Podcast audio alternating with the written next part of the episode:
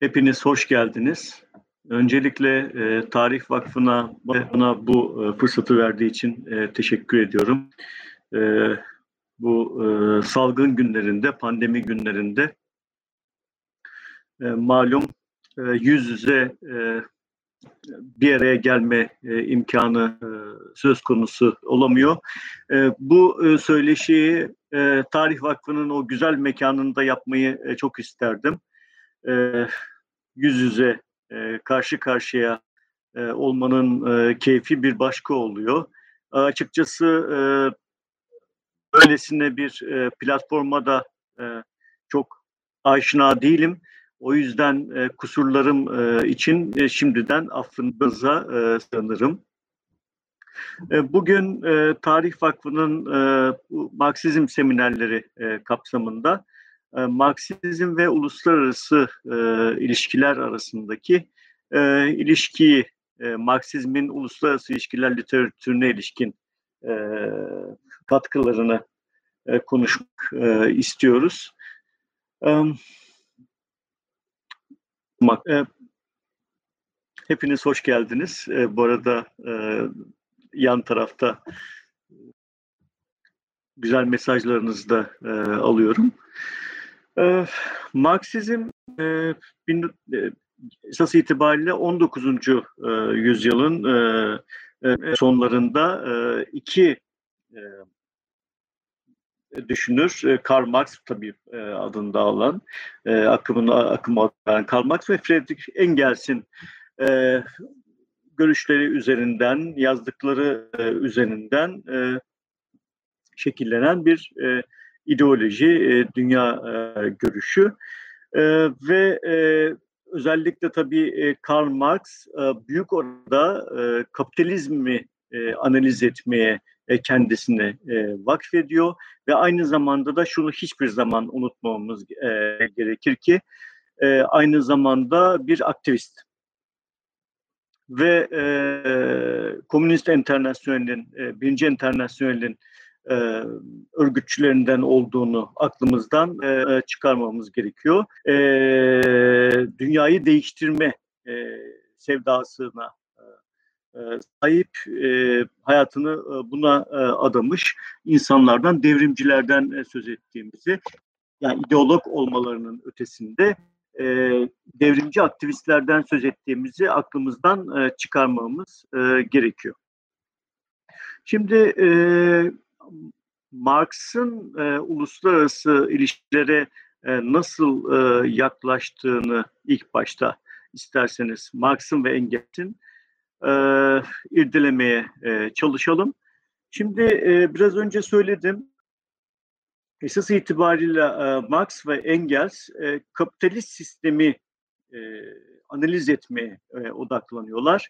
E, ayrı bir siyaset e, teorisi e, oluşturmak e, veya bir uluslararası e, siyasete dair ayrı bir e, e, yaklaşım oluşturmak gibi e, şeyleri olmuyor. Bir e, öncelikleri e, söz konusu e, değil. Şunu söylememiz e, gerekiyor. Şimdi e, Marx e, dünyayı ve toplumsal hayatı e, bir bütünlük içerisinde e, analiz etmek e, gerekir diyor. Yani dünyaya bütünlüklü bir e, bakış açısıyla e, bakmamız e, gerekir. E, bu manada Marx ve bugün e, konuşacağımız Marxgil e, düşünürlerin tam da bu izleyi e, e, görebiliriz bütünlüklü bir e, analiz e, söz konusudur. E, Marx'ta ve Marx'ı izleyen onun e, ardında. E, bu manada dünyanın e, akademik açıdan ayrı kategoriler içerisinde analiz edilmesi, iktisat, siyaset, siyaset, tarih, uluslararası ilişkiler vesaire ciddi bir keyiflik içerir. E, ve e, hakikate ulaşma belli handikaplar içerir e, Marksistlere göre. Dolayısıyla e, toplumsal dünya e, bir bütünlük içerisinde e, incelenmelidir. Dolayısıyla analizler de mutlaka multidisipliner bir içeriğe, içeriğe sahip ola, olmalıdır. İkincisi, e, bu birinciydi. İkincisi, tarihin materyalist e, kavranışıdır. E, bu kavranışa e, göre tarihin motoru sınıf mücadelesidir. Sınıf e, Marksist e, literatürde merkezi e, bir e, yerdedir. E, tarihin motoru sınıf mücadelesidir ve üretim ilişkileri ve üretim araçları arasındaki gerilim asıl e, sürükleyicisidir. sürükleyicisidir. E, ekonomi politiğin eleştirisine katkıda çokça e, referans verilen e, ekonomi politiğin eleştirisine katkının girişindeki e, ifadesiyle isterseniz buradan e, okuyayım. E, Marx'ın kendi ifadeyle varlıkların toplumsal üretiminde insanlar aralarında zorunlu, kendi iradelerine bağlı olmayan belirli ilişkiler kurarlar. Bu üretim ilişkileri onların maddi üretici güçlerinin belirli bir gelişme derecesine tekabül eder. Bu üretim ilişkilerinin tümü toplumun iktisadi yapısını belirli, toplumsal bilinç şekillerine tekabül eden bir hukuki ve siyasal üst yapının üzerinde yükseldiği somut temeli oluşturur. Maddi hayatın üretim tarzı genel olarak toplumsal, siyasal ve entelektüel hayat sürecini koşullanır. İnsanların varlığını belirleyen şey bilinçleri değildir. Tam tersine onların bilincini belirleyen toplumsal varlıklarıdır. Şimdi buradan yola çıkarak şunu söyleyebiliriz ki e, Marx açısından, onu izleyenler açısından işte üretim ilişkileri, e, üretimden ve tarzı e, esas itibarıyla üst yapısal kategoriler açısından ana koşullandırıcıdır. Onları son tahlilde e, belirleyendir. E, şimdi Marx'a e, baktığımızda e, özellikle Komünist Manifesto'dan itibaren e, dünyayı burjuvazinin kendi suretinde yaratmakta olduğunu e, söylerler. E, ve e, bu anlamda da e, işçi sınıfının işçi ki e, işçi sınıfının kurtuluşunu ana gaye olarak sosyalizm aracılığıyla, komünizm aracılığıyla e, kurtuluşun ana gaye olarak gören e, Marx ve Engels, e, işçi sınıfının kendi kurtuluş, kurtuluşu için hakim sınıflar ve burjuvazi, burjuvazi ile mutlaka mücadele e, etmesini ve onu aşması e, gerektiğini e, söylerler. Şimdi e, buradan uluslararası ilişkilere e, gelecek olursak, şimdi e, e Marx'a göre insanlığın e, kurtuluşu sosyalizmdedir. Ve e, sosyalizmin e, gerçekleşmesi işçi sınıfı e, eliyle olacaktır. E, ve işçi sınıfı tüm dünyanın e, işçileri birleşerek e, sosyalizme yürüyecek, yürüyeceklerdir ve dünyanın kurtuluşu, insanlığın kurtuluşu onların e, elinden e, gelecektir. Peki e, bunu e, yaparken e, e, dış politika ve siyaset e, bağlamında işçi sınıfının görevleri e, nelerdir? Şimdi e, yine çokça e, at, atfedilen bir konuşmasını e, size aktarmak istiyorum. E, Marx'ın 1864 yılında 1864'te e, Uluslararası e, Çalışan Erkekler e, Derneği'nin e, toplantısına katılıyor ve orada bir konuşma yapıyor. E, orada şu, şu, e, şu ibareleri e, ne, oradan şu ibarelerini aldım. Diyor ki eğer işçi sınıfının özgürleşmesi eş zamanlı olarak kardeşleşmeyi de zorunlu kılıyorsa bu büyük görev habis tasarımlar içeren, ulusal ön yargılara oynayan, insanların kanı, canı ve malını hedefleyen korsanca savaşlara dayalı bir dış politika ile ifade edilecektir. Şimdi buradan neyi anlıyoruz? İşçilere diyor ki siz e, içerisinde olduğunuz e, ulus devletlerin e, dış politikayla kendinizi bağlı görmeyin.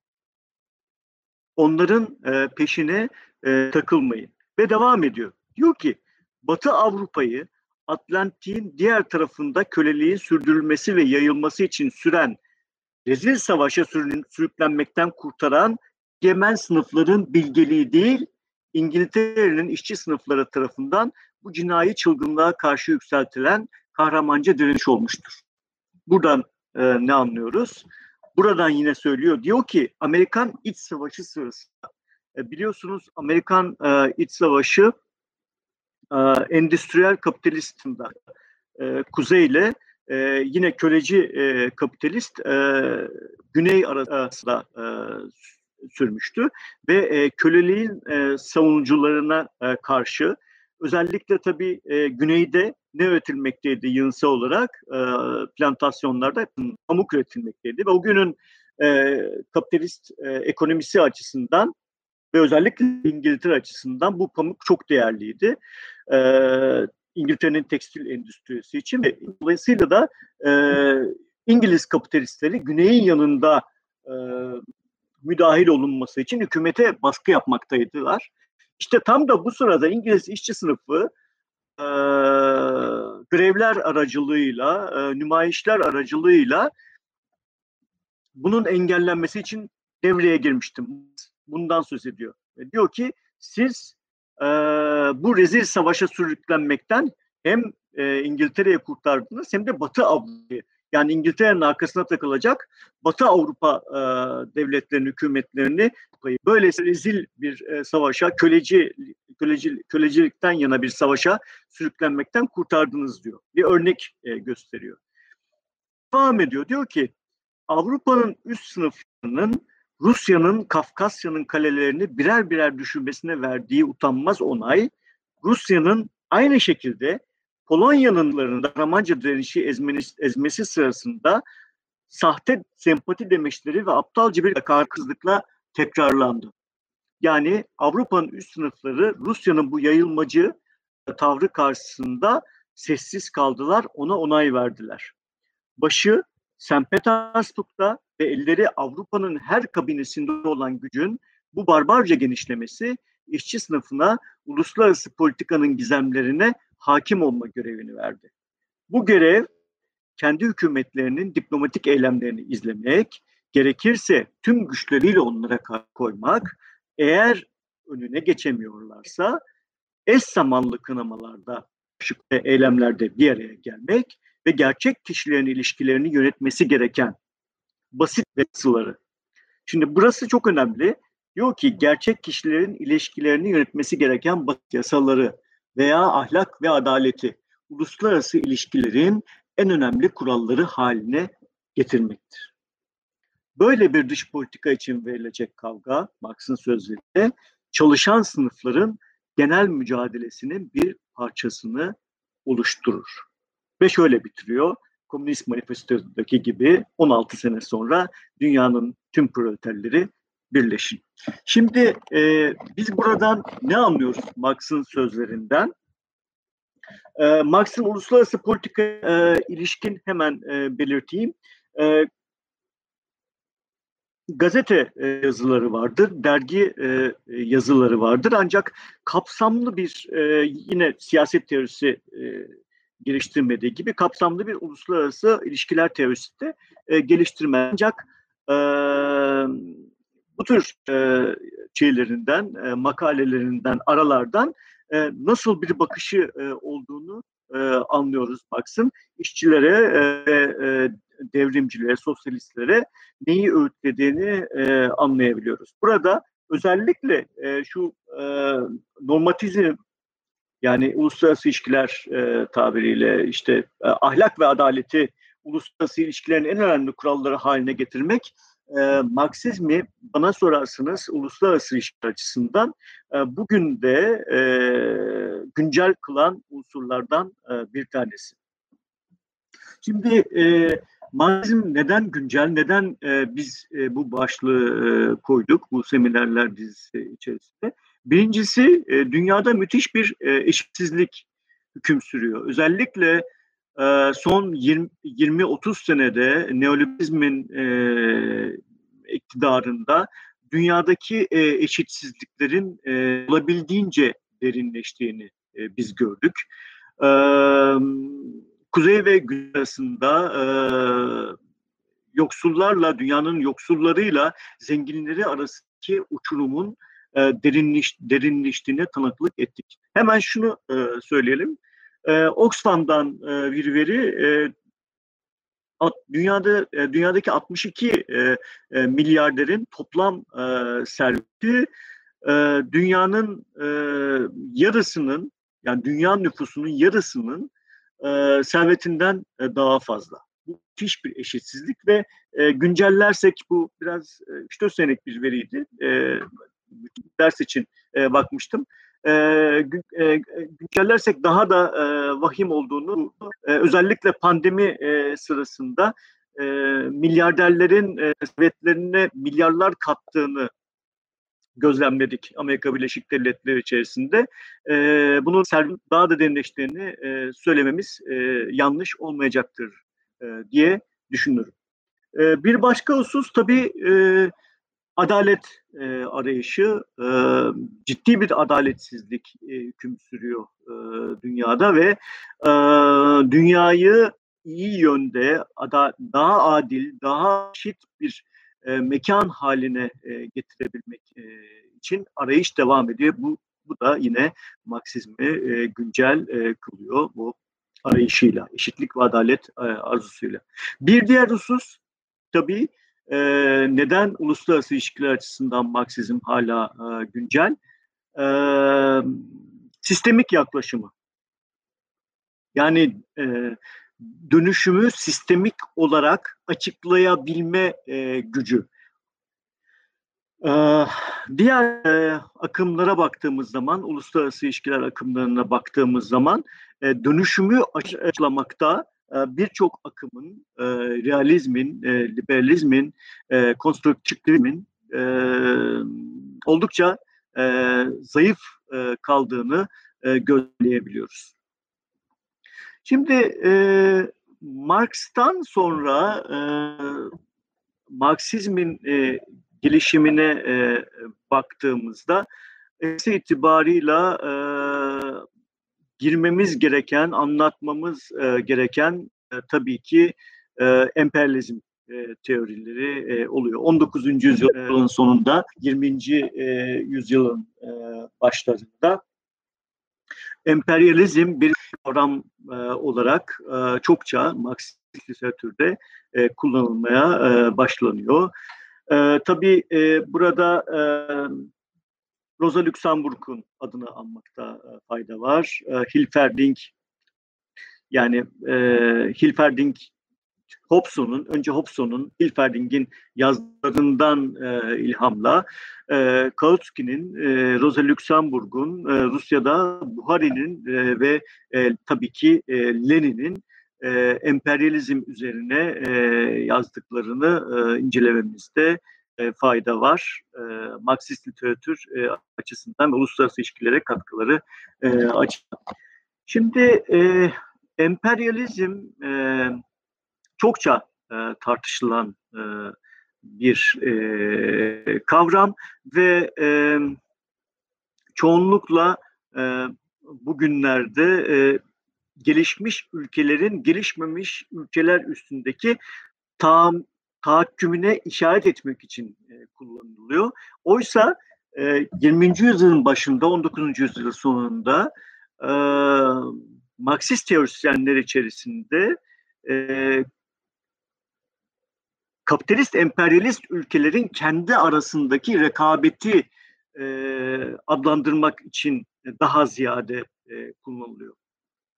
Çünkü e, o dönemde e, kapitalist e, e, emperyalist e, e, imparatorluklar e, kendi aralarında ciddi rekabet içerisinde içerisindeler e, ve bu e, tarihsellik e, kavramların da içeriğinin e, ona göre şekillenmesini beraberinde e, getiriyor. Şunu hiç unutmamamız gerekiyor. E, Marksist e, literatür açısından e, tarihsellik olmazsa olmaz. Yani e, birincisi şey demiştim, e, bir bütünlükçü bir bakış açısı. Bu bütünlükçü bakış mutlaka ve bir mutlaka ve mutlaka bir tarihsel bağlam içerisinde e, değerlendirilmedi. Ve e, o e, şeyi de o e, düşünsel e, tarihe de baktığımız zaman, o izleye baktığımız zaman da ve mutlaka ve mutlaka o tarihsellik içerisinde e, değerlendirmemiz e, gerekir. Şimdi e,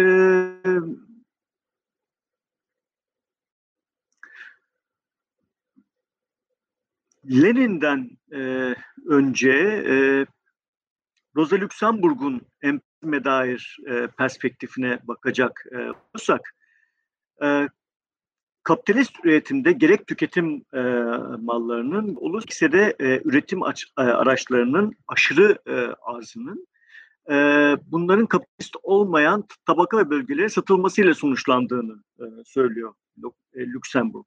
Dolayısıyla kapitalizm kendi sürekliliğini sağlamak için kapitalist olmayan bir alanın varlığına ihtiyaç e, duyar diyor. O dönemi düşünecek olursak neden bahsediyor? Tabii ki e, sömürgelerden e, söz ediyor. E, bu e, emperyalist imparatorlukların, kapitalistleşmiş e, imparatorlukların başta e, İngiltere, e, Britanya İmparatorluğu olmak üzere e, sömürgelerine neden ihtiyaç duyduğunu e, burada e, e, açıklıyor.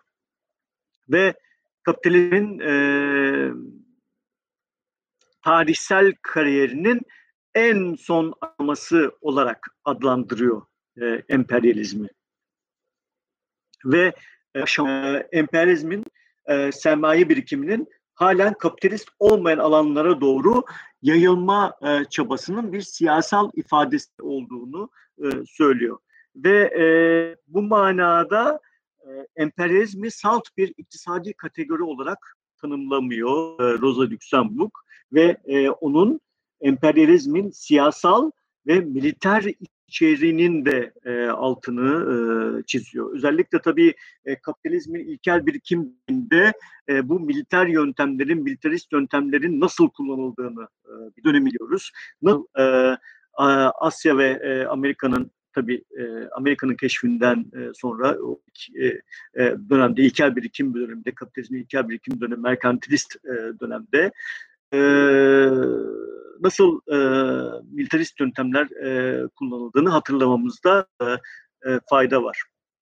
Ve oraların e, kolonizasyonunda, sömürgeleştirilmesinde mevcut toplumsal örgütlenme biçimlerinin de yıkılmasında bu yöntemlerin nasıl e, vahşice kullanıldığına işaret e, ediyor Rosa e, Luxemburg. E, Rosa Luxemburg'dan sonra e, Kautsky'den de e, bahsedelim. Kautsky 1914 e, yılında e, e, Birinci Dünya Savaşı'nın e, patlak vermesinden birkaç hafta önce ultra emperyalizm e, başlığı altında e, bir makale e, yayın, yayınlıyor ve çok kısa sürede zaten e, tezleri yansınacaktır ve diyor ki e, kapitalizmin gelişmesinde e, yeni aşama mümkündür. E, bunu ultra e, emperyalizm olarak tanımlıyor. Yani emperyalizm son aşaması, yani emperyalizmi aşan bir e, döneme girildiğini söylüyor ve diyor ki e, bu yeni aşamada emperyalizm artık barışçı bir yöne evrilecektir. Çünkü e, büyük emperyalist e, güçler e, bu rekabetin çatışmaya gireceğini e, anlayınca e, silahlanma yarışından vazgeçeceklerdir. Bunların kendi mah, e, e, mahflarına yol açacağını, mahvolmalarına yol açacağını düşünen e, büyük kapitalistler devreye gireceklerdir ve hükümetlerini e, engelleyeceklerdir e, diyor. E, tabii bu e, gerçekleşmiyor. Onun e, savı e, e, gerçekleşmiyor ve neticesinde bildiğiniz üzere büyük savaş, Birinci Dünya Savaşı e, patlak e, verecektir. Şimdi e, hemen ardından e, tabii Lenin'den e, bahsedelim. E, Lenin emperyalizmi o çok bilindik e, beş e, ilkesiyle e, kategorize e, ediyor. Diyor ki e, emperyalizm kapitalizmin geldiği son aşamadır. E, e, birincisi üretimde ve sermayede görülen yoğunlaşmanın ve e, yoğunlaşma öyle bir e, yüksek gelişme aşamasına ulaşmıştır ki ekonomik hayatta belirleyici bir rol oynayan tekelli yaratmıştır. Yani e, tekellerin e, ortaya e, çıkması emperyalizmin en önemli koşullarının bir tanesidir. İkinci koşulu e, banka sermayesinin sanayi sermayesiyle iç içe geçmesidir. Ve buradan bir sermaye temeli üzerinde bir mali oligarşi ortaya çıkmıştır. Üçüncüsü meta ihracından mali olarak sermaye ihracı olağanüstü bir önem kazanmıştır.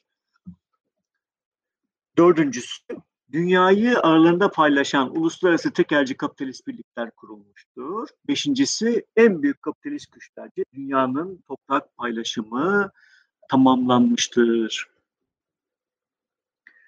Şimdi e, burada uluslararası ilişkilere baktığımız zaman Lenin'in döneminde uluslararası e, ilişkilere baktığımız zaman Marksistler nasıl dünya görüyorlar? Birincisi e, e, Dünya Savaşı patlak vermiş. Emperyalist devlet, devletler birbirine e, girmişler. Bu emperyalist devletler zaten dünyayı büyük oranda kendi aralarında paylaşmış durumdalar. Yani yer küreye baktığınız zaman e, bu emperyalist devletlerin sömürgeleştirilmediği çok az e, yer kalmış. E, Lenin bir devrimci, sosyalist devrim devrimci. Kendi açısından e, baktığım bakta şöyle bir e, dünya görüyor. Şimdi e, bir tarafta bu e, egemen devletlerin e, içerisinde uluslararası ilişkileri dolayısıyla şöyle okuyor egemen devletlerin içerisinde e,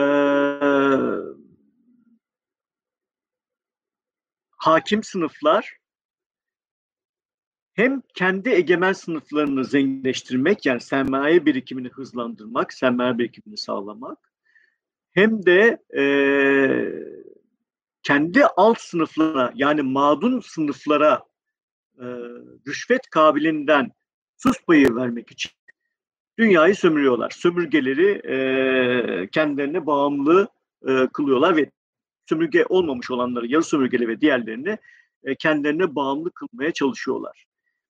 Ve böylelikle de e, kendi ülkelerinde işçi önderlerini kendilerine yakın tutabiliyorlar. İş, bir işçi aristokrasisi ortaya çıkartıyorlar ve proletaryanın üst katmanını da e, sistemli bir biçimde e, sisteme, kapitalist sisteme bağlı hale e, getiriyorlar. Şimdi buradaki tartışma, buradaki tartışma e, derinleşecektir. Birinci Dünya e, Savaşı sonrasında ve tabii e, Sovyet devrimi sonrasında Marksist e, e, cenahta, e, sosyalist cenahta ee, öyleyse nasıl bir e, sosyalist e, devrim e, gerçekleşebilir? Dünya devrimi nasıl gerçekleşebilir? Sos, yani devriminden e, sonra e, Avrupa'daki e, devrimlerin yenilmesi, özellikle tabii Alman devriminin e, yenilmesi, uluslararası ilişkilere e, bakışta, Marksist e, cenahta bir e, değişimi e, beraberinde e, getiriyor. Özellikle tabii ulusların kendi kaderini tayin hakkı ilkesi ve Komünist Enternasyonel'de emperyalist devletlere karşı devrimci tırnak içerisinde devrimci ulusal hareketlerin desteklenmesi gündeme gelecektir. Tabii e, yeni bir dünyaya e, artık e, giriliyor. E, yani iki savaşı, iki savaş arası dönemi geçecek olursak, e, yani e, Avrupa'da devrimlerin yani e, akamete uğraması, e, yenilmesi sonrasında e, Nazizmin ve faşizmin e, yükselişi, ee, ve Rusya'da da tabii Sovyetler Birliği'nde de tek, tek ülkede sosyalizm e, e, sosyalizmin e, benimsenmesi Stalin e, döneminde dünya devrimi e, kuvvetinden e, vazgeçilmesi. Tabi e, Marksist literatürde ve Marksistlerin uluslararası ilişkilere e, bakışında da bir deyimi beraberinde okumaları e, beraberinde e, getiriyor. Çünkü e, sosyalistlerin bir dünya devrimini e, başarmakta e, zayıf kalması, e, neticeye ulaşamaması ve Sovyetler Birliği'nin de kendi içine çekilmesi e, yaşanmış ve bu manada da yeni bir e, politika arayışı, uluslararası politika e, arayışı e, devreye e, giriyor.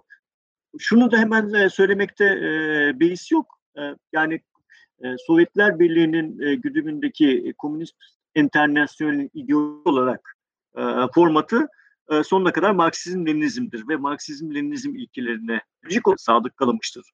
E, bun, bunlar da nelerdir? Esas olarak e, dünyada e, devrimin gerçekleşmesi ve dünyada sosyalizmin hakim kılınmasıdır. Oysa e, reel politikaya baktığımız zaman başka kim e, artık tevessül edildiğini görüyoruz. Şimdi bu da sosyalist e, akımlar içerisinde tartışmaları beraberinde getiriyor ve tabii e, kurtuluş e, mücadeleleri e, sonrasında bağımsızlığını e, kazanan e, ülkelerde, devletlerde, yeni oluşan ulus devletlerde de e, e, fikirlerden, e, Marksist fikirlerden e, etkilenen e, e, yazarların yani, e, yeni e, uluslararası ilişkiler açısından yeni bir takım e, açılımlara yöneldiğini görüyoruz. Örneğin e, bağımlılık e, okulu. Şimdi e, e, Marksistler ve uluslararası ilişkiler e, dediğimizde bir işte bu ilk dönem Marksistlerinden bahsediyoruz. Lenin'i de içine katalım. İkinci dönemi, İkinci Dünya Savaşı e, sonrasından e, başlatalım. Şimdi İkinci Dünya Savaşı e, sonrasında e, özellikle e, Güney e, Amerika'da e, bağımlılık e, okulunun e, Brezilya e, başta olmak üzere e, eserler e, var vermeye başladığını görüyoruz. Ne diyor bağımlılık okulu? Esas olarak diyorlar ki bu Raul Prebisch'in e, kavramlaştırmasından e, hareketle e, dünyada dünya kapitalist sistemi e, yine bütünlüklü bir yaklaşım. Başta da söylemiştim zaten. E, dünya kapitalist sistemi esas olarak e, merkez ve çevreden e, ibarettir. Merkez ve çevre ülkelere e, bölünmüştür. E, bu merkez ve çevre e, arasında e, eşitsiz e, ilişkiler e, söz konusudur. E, yani e, eşitsiz bu eşitsiz e, ilişkiler e, bağımlılığı e, beraberinde getirir. Bu e, çevre ülkeler daha ziyade e, ham madde e, üretirler. Bu ham maddeleri e, merkez ülkelere e, gönderirler ve bu merkez ülkelerden de modeller ithal ederler. Bu sürekli olarak e,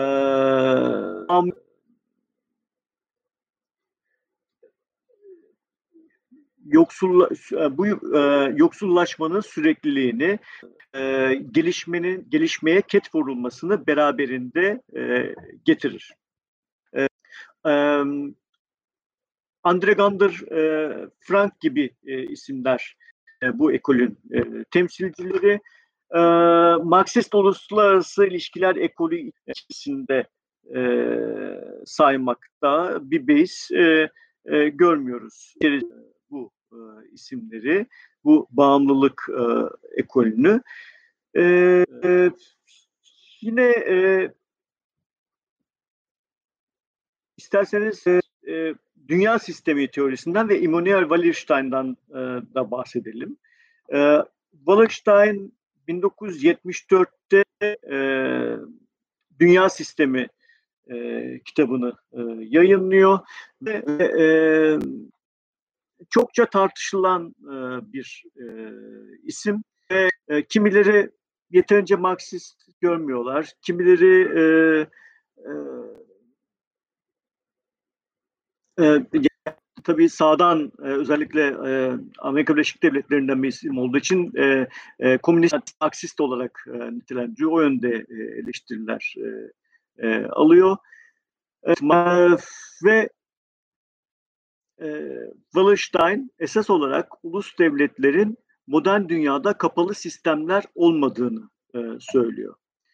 E, Wallerstein'e göre modern e, e, kolonilerin kökeni dünya sistemin yayılmasına e, bağlı.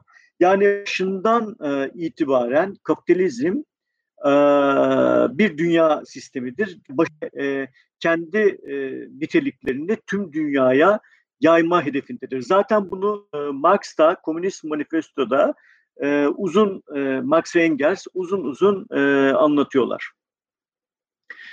E, koloniler en zayıf e, devletlerdir. E, gerçek özellikleri en az en az düzeydedir. Ayrıca merkez ülkedeki kişi ve şirketlerin sömürüsüne de e, açıktırlar. E, ve 1945 sonrasında modern dünya sisteminin e, bu aşamasında artık Batı dünyanın e, hakimidir. Dünyanın hakimidir ve e, merkez e, e, yarı çevre ve çevre e, olarak temelde dünya, bu dünya sistemi içerisinde e, üç ana grup devletten söz etmek e, mümkündür.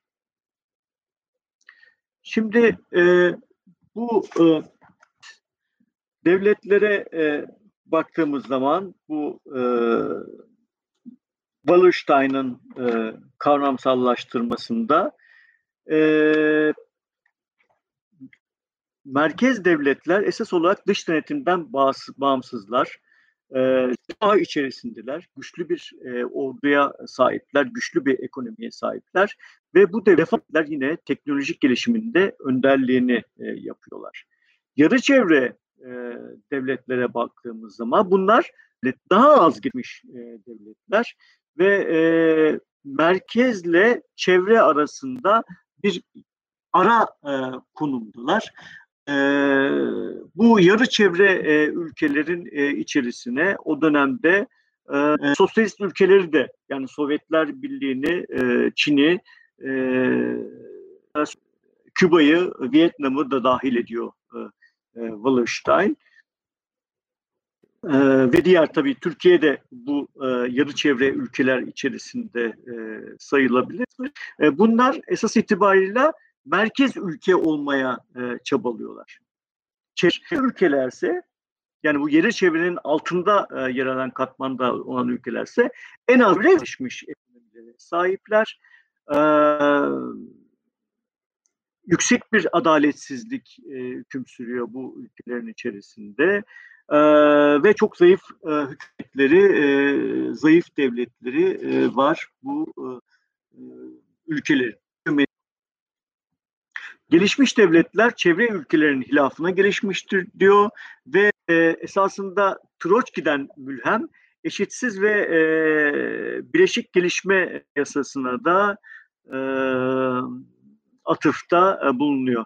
E, Troçki bunu e, esas itibariyle Rusya'daki kapitalizm gelişimine istinaden e, teorize etmişti, formüle etmişti ama e, uluslararası ilişkiler literatüründe e, bunun e, izlerini Marksist e, uluslararası ilişkiler literatüründe e, görmemiz e, mümkün. E, çok e, güncel yazarlarda eşitlik ve bileşik e, gelişme yasasına e, atıf yaparak e, analizler, analiz geliştirmesi e, çalışıyorlar.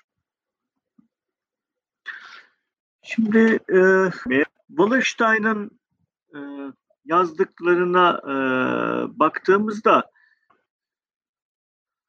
Wallerstein, Wallerstein bu dü, e, sistemlerin, dünya sistemlerinin e, başı ve sonu olduğunu söylüyor. Yani e, bu dünya sistemi e, içinde olduğumuz e, dünya e, sistemi e, esas itibariyle 1945 sonrasında yeni bir boyut kazanmıştır e, ve sürekli krizlerle e, ilerlemektedir. Bu e, dünyanın, e, bu e, içinde olduğumuz dünya, e, modern dünya sisteminin krizi de 1968'de başlamıştır e, diyor ve e, Sovyetler Birliği'nin yayılmasından e, sonra da yani e, 1990'dan sonra da sistemin sona doğru e, gittiğini e, söylüyor. E, ve e, esas itibarıyla tabii e, geçenlerde kaybettik e, Wallerstein'ı.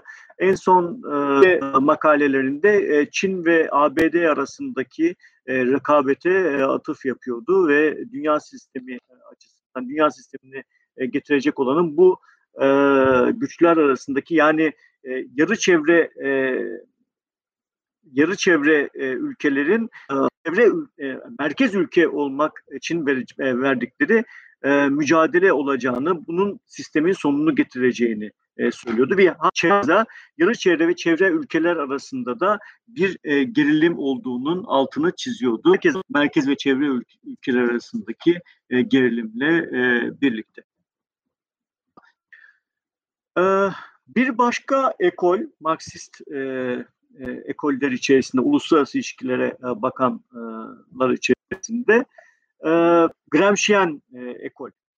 Şimdi e, biliyorsunuz Gramsci e, İtalyan e, Marksist, İtalyan Marksist e, devrimci e, Mussolini'nin zindanlarında e, hayatını e, kaybetti. E, eserleri esas itibarıyla e, böyle e, sistemik değil, e, büyük oranda e, Gramsci'nin e, düşünsel mirası hapishaneden yazdığı e, mektuplara, defterlere, hapishanedeyken kaleme aldığı defterlere e, dayanıyor. Ve e, Gramsci'nin e, bu e, hapishane defterlerinde kullandığı kavramlar özellikle İkinci Dünya Savaşı e, sonrası Marksist literatürde çokça atıf yapılan kavramlar ola e, geldi. Bunlar e, nelerdir? E, sivil toplum, e, rıza, güç, hegemonya, tarihsel e, blok, e, çokça e, Gramsci'nin e, yaptı, e, kullandığı e, kavramlar. Gramsci'nin derdi neydi? Gramsci'nin derdi esas itibariyle şuydu. Gramsci şu soruyu soruyor. Diyor ki e, neden e, Rusya'da devrim gerçekleşti ama biz e, Avrupa'da bu devrimleri başaramadık. Temel sorusu bu. Yani 20'li 30'lu yıllarda e, biz bunu neden e, beceremedik ve faşizm ve nazizm iktidara geldi diye e, soruyor e, Gramsci. Ve e, bunu şuna bağlıyor esas itibarıyla e, Batı bir Batı Doğu ikiliği ortaya koyuyor ve diyor ki Batı'da hegemonik e, bir sistem e, söz konusu. Kapitalist e, devletler hegemonik bir siyasal sisteme sahipler. Hegemonik siyasal sistem nedir? Esas olarak şu, hegemonya varolardı diyor. Esas olarak e, rıza ve güce dayalı, rıza ve gücün bileşimine dayalı burada sistemler söz konusu. Yani e, zaten e, sivil toplum ve politik toplum arasında da e, ayrım analiz, sadece analitik bir ayrım olduğundan e, söz eder. E, sivil toplum e, üretim ilişkileri ve e, devlet iç içe geçmiştir e, Gramsci'yen e, düşünceye göre ve bu tarihsel bloğu e, oluşturur. E, buradan e, bakıldığında sivil toplum e, eğer güçlüyse ve sivil toplum üstünden e, mevcut e, egemenler, egemen e, sınıflar mağdunların rızasını devşirebiliyorlarsa, onları ikna edebiliyorlarsa, yani mevcut e, sisteme onların iknasını iknası söz konusuysa bu hegemonik bir e, şeydir, e, sistemdir. İşte e, bu e, kuvvetin ve rızanın yani e, rızan e, e, zor ve rızanın e, bileşimi e, esas itibarıyla e, hegemonyayı e, e ortaya çıkartır. İşte e, bu kavrama e, 70'li yıllarda yeni Gramsciyen e, olarak e, adlandırılan e, yazarlar e, sahip çıkıyorlar. Onu daha doğrusu onu e, uluslararası ilişkiler literatürüne e, uyarlıyorlar. Bunların başında Robert e, Cox geliyor. 1981'de e, Toplumsal Güçler, Devletler ve Dünya Düzenleri başlıklı bir makale e, kaleme alır ve bu makalesinde esas itibarıyla e, realizmi eleştirir. Yani uluslararası ilişkiler ekollerinden realizmi eleştirir ve der ki yani e, her bir e,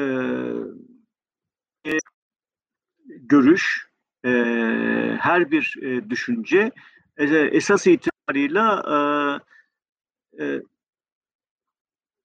belli bir değer sistemi içerisinden e, kaleme alınır. Ve e, realistler de mevcut statikoyu, mevcut değerler sistemini e, meşrulaştırmak için, e, ona rıza sağlamak için analizlerini üretmektedirler.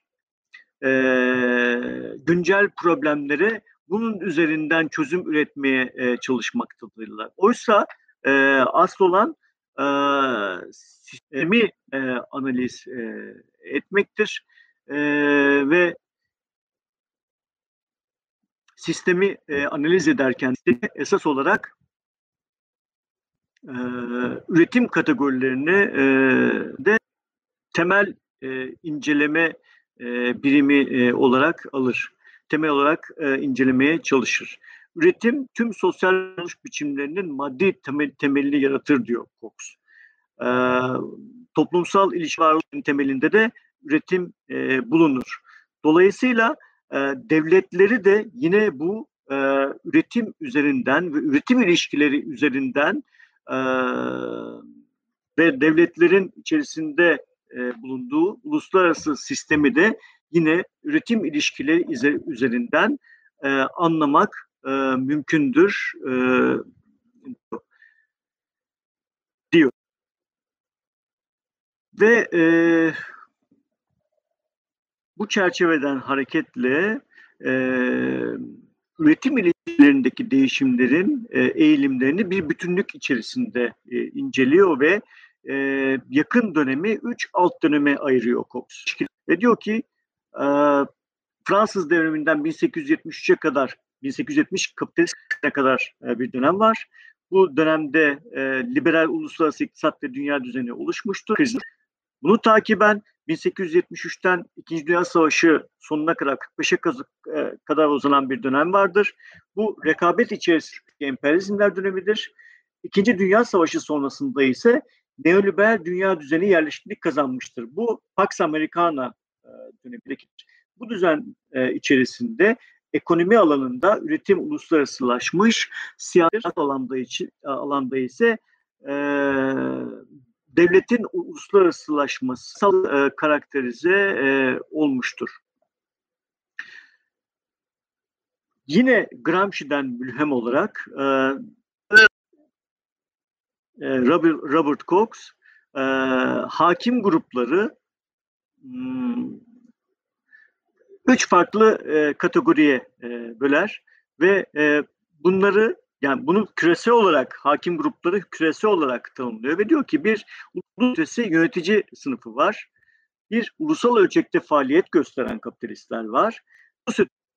Ve faaliyetleri yerel ölçekte sınırlı olan yerel kapitalistler var. Alttaki gruplarsa yeni dönemde değişen üretim sürecine paralel olarak ortaya çıkan bilimsel, teknik ve denetçi ara, ara tabakalar, orta sınıflar, savunmacı durumdaki işçiler, kalkınmakta olan 3. dünya ülkelerindeki işçiler ve yine 3. dünyada tanımsal dönüşümün etkisiyle önem kazanan marjinal nüfus ve enformal sektörde çalışanlar e, bu mağdun sınıfları oluşturuyorlar. Şimdi e, bütün bu hakim gruplar ve e, alttaki gruplar uluslararası sistem içerisinde ne e, ifade ediyor? E, ve devletler e, sistemi içerisinde.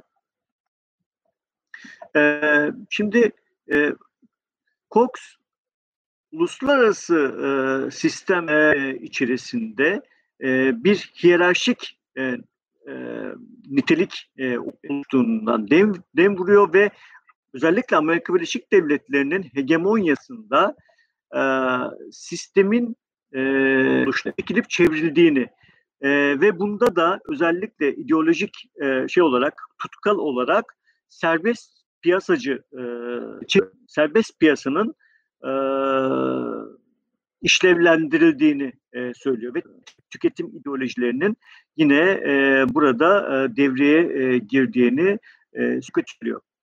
Robert Cox'tan sonra isterseniz e, e, politik Marksizm e, yaklaşımından e, biraz e, bahsedelim. Az da e, e, süremiz kaldı. E, siz, e, politik Marksizm yaklaşımı özellikle Robert Brenner'in e, 70'lerden itibaren geliştirdiği metodoloji, metodolojiye sadık bir yaklaşım. Bu yaklaşımın e, yani kurucusu Brenner'in e, e, esas e, odaklandığı alan e, üretici güçlerin belirleyiciliği ve e, e, daha doğrusu üretici güç belirleyiciliğini esas alan e, bireysel tercihleri esas alan yaklaşımları e, eleştiri üzerinden yola çıkıyor Brenner ve Brenner e, toplumsal mülkiyet ilişkilerini, sınıf güçlerinin dengesinin çeşit, çeşitli, çelişkili hakimiyet biçimlerini ve toplumsal yeniden üretim stratejilerini ortaya çıkardığını öne sürüyor. Buna bağlı ilişkilikte farklı toplumsal mülkiyet ilişkilerinin sistemli ya da doğrusal bir şekilde ilerlemediğinden e, dem e, vuruyor. Benim olarak e, yola çıkanlar e, Marksizmin çoğunlukla e, boş bıraktığı jeopolitik, egemenlik, bölgesel devlet gibi konularda neden e, açılımlar e, geliştiriyorlar. E, e, e burada e, Rosenberg'i e, yine e, söylemekte fayda var. Rosenberg e, devleti tarihin üzerinde bir olgu olarak görmek yerine belirli bir tarihsel e, dönemin ne olarak görmek gerekir diye e, yazıyor. Hakim devlet ve onun jeopolitikası ürün tıpkı kapitalist ekonomi gibi kapitalist modernitenin özgür toplumsal ilişkilerine bağlı olarak incelenebilir ve bu ilişkilerin ortaya çıktığı tarihsel bağlamın e, ürünüdür e, diyor. Şimdi e, bütün bu anlattıklarımız e, içerisinde e, esas olarak e, an, sorun e, dönüşümü anlamak. Yani e, kapitalist sistemin içerisinden geçtiği e, krizleri ve e, dönüşümü e, anlamak. Tüm e, yani Marksist e, ekolün uluslararası ilişkiler alanında e, çalışan Marksist ekol, ekol e, çabası e, bu yönde. Ne yaparız, ne ederiz de dönüşümü e, anlarız e, ve eğer bu dönüşümü e, anlayabilirsek e, dünyayı değiştirmenin, dönüştürmenin de önünü e, açarız. Yani e, yordamlara e, sahip e, oluruz. E, tabii e, İkinci Dünya Savaşı e, sonrasında ve özellikle de e, e reel sosyalizmin e, yıkılmasından e, sonra e, sosyalist e, sosyalistlerin e, Marksistlerin e, mevcut e, düzen içerisinde e, bir şekilde yani yıkılamayacak olan e, e, düzen içerisinde e, birçok şey açısından, Marksist açısından bu böyle e, hareket etmeye, e, bir e, fikri altyapı oluşturmaya çabaladığını e, e, gördük. Yani e, bir yanıyla e, dünyayı e, ilk öncülerinin dünyayı değiştirme, dönüştürme e, çabasının biraz geri plana e, itildiğini e, gördük. Ancak e, gelinen noktada, dünyanın e, geldiği e, noktada e, bu çabanın biraz daha e, öne çıkacağını e, söylememiz e, mümkün. Yani bu e, bütüncül yaklaşım, Marksizmin e, sisteme yönelik bütüncül e, yaklaşımları e,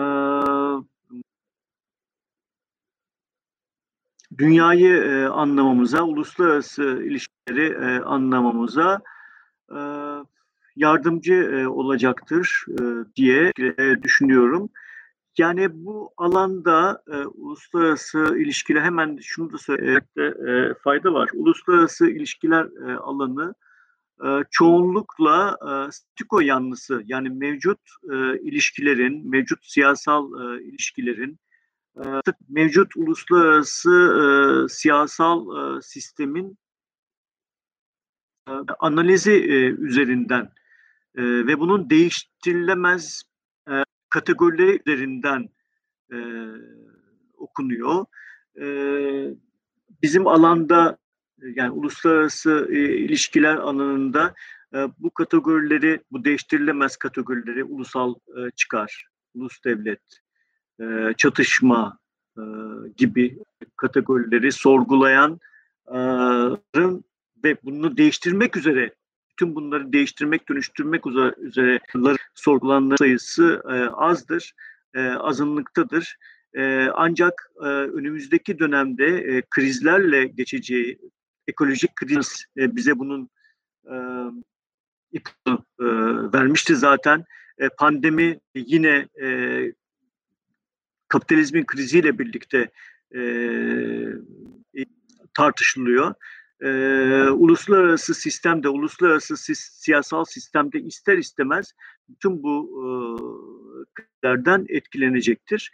İşte e, Marksistler de e, bu e, krizlerin e, anlaşılmasında, analizinde önemli e, bir e, ayak olacaktır diye e, düşünüyorum.